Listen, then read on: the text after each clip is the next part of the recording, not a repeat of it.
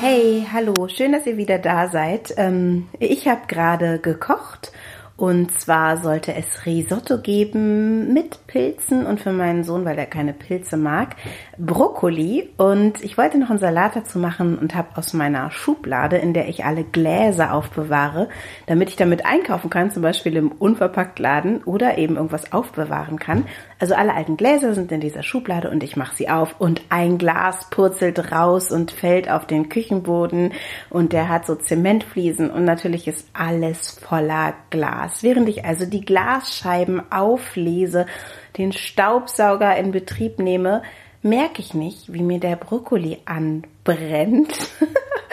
Alles voller Rauch. Und ist es nicht herrlich, wenn die Rauchmelder funktionieren? Das war gerade ein wundervoller Einstieg in den Abend. Und was hat das mit dem Laufen zu tun? Naja, immerhin wollte ich in dieser Episode ein bisschen über Ernährung mit euch sprechen. Ich habe nämlich heute Morgen mit Freunden zusammengesessen mm, und äh, in der Sonne, in der Frühlingssonne. Und mich wundert ja gar nichts mehr. Aber ich habe das Gefühl, jeder außer mir ist schon mal einen Marathon oder einen Halbmarathon gelaufen und hat sich damit auseinandergesetzt. Mm, und ähm, ein Freund, der dabei war, der hat was ganz Wichtiges gesagt, nämlich Denise, achte darauf, dass du während des Halbmarathons gut versorgt bist mit Flüssigkeit.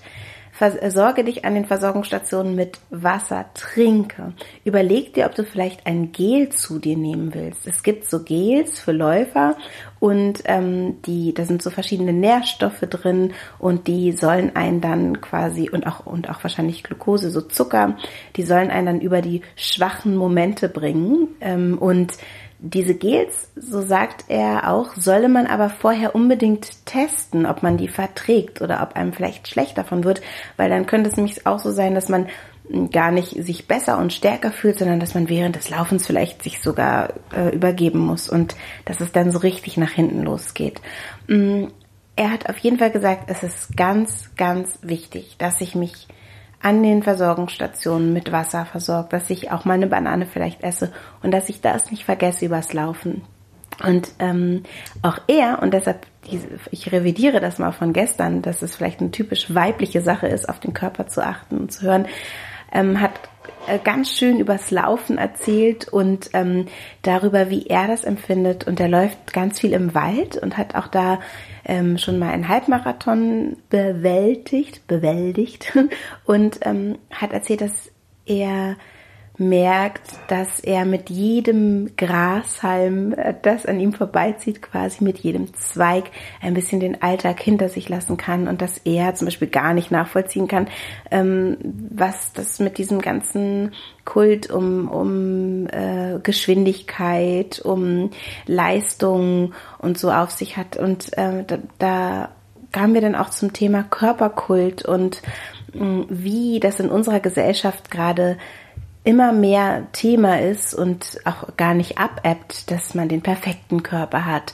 dass man gut trainiert ist, dass man definierte Muskeln hat, dass der Körper quasi auch äh, Statussymbol wird und das ist ähm, sehr, sehr interessant, ähm, das auch zu beobachten und wie man sich davon frei machen kann oder wie sehr, das ist sehr individuell. Ja, das ist äh, total interessant, irgendwie auch darüber nachzudenken. Warum laufen Leute eigentlich?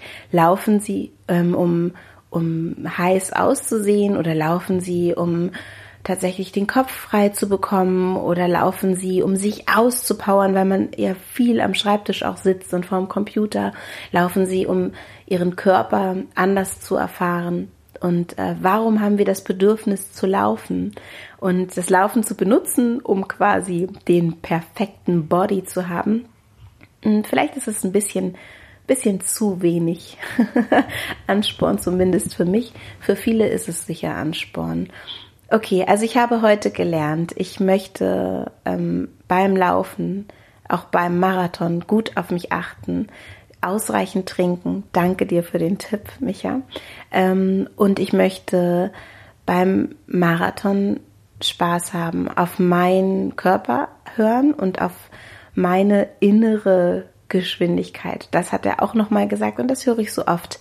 Bleib bei deinem Tempo. Lass dich nicht mit anderen mitziehen. Das zahlt sich später nicht aus. Du kriegst es doppelt und dreifach zurück, wenn du zu schnell läufst und äh, da halt auch einfach die Eitelkeit wegstecken. Und ich schimpfe und jammere ja wirklich auch fast nach jedem Lauf und denke immer so, oh, ich bin so langsam. Und ähm, das muss ich mir einfach abgewöhnen. Ich bin halt so langsam oder so schnell, wie ich es bin. Und ich möchte auf mich achten und ich hoffe, dass ihr, wenn ihr lauft, auch doll auf euch achtet und ähm, das mit Spaß und mit Freude macht. Und ihr könnt mir auch immer noch schreiben unter marathon.podcast.gmail.com und ich freue mich auch über eine Rezension. Schreibt mir gerne eine Bewertung auf iTunes. Ich melde mich morgen wieder und morgen werde ich nochmal laufen gehen am Maschsee. Der Treffpunkt dort ist an einer Brücke und ich bin gespannt, was das für eine Laufgruppe ist. Ich weiß, dass ich Christel wahrscheinlich wieder treffen werde und mal schauen. Ich glaube, es ist auch wieder so, dass man gemächlich äh, um den Maschsee herumtraben kann und ich möchte dieses Mal äh, auf 15 Kilometer kommen. Mal gucken, ob ich schaffe. Bis morgen. Tschüss. Ah, stopp. Mein Fazit. Ich bin mir immer noch nicht sicher. Ehrlich gesagt, je näher dieser Termin rückt, desto mehr Angst habe ich vor dem Marathon. Also drückt mir die Daumen, dass ich schaffe.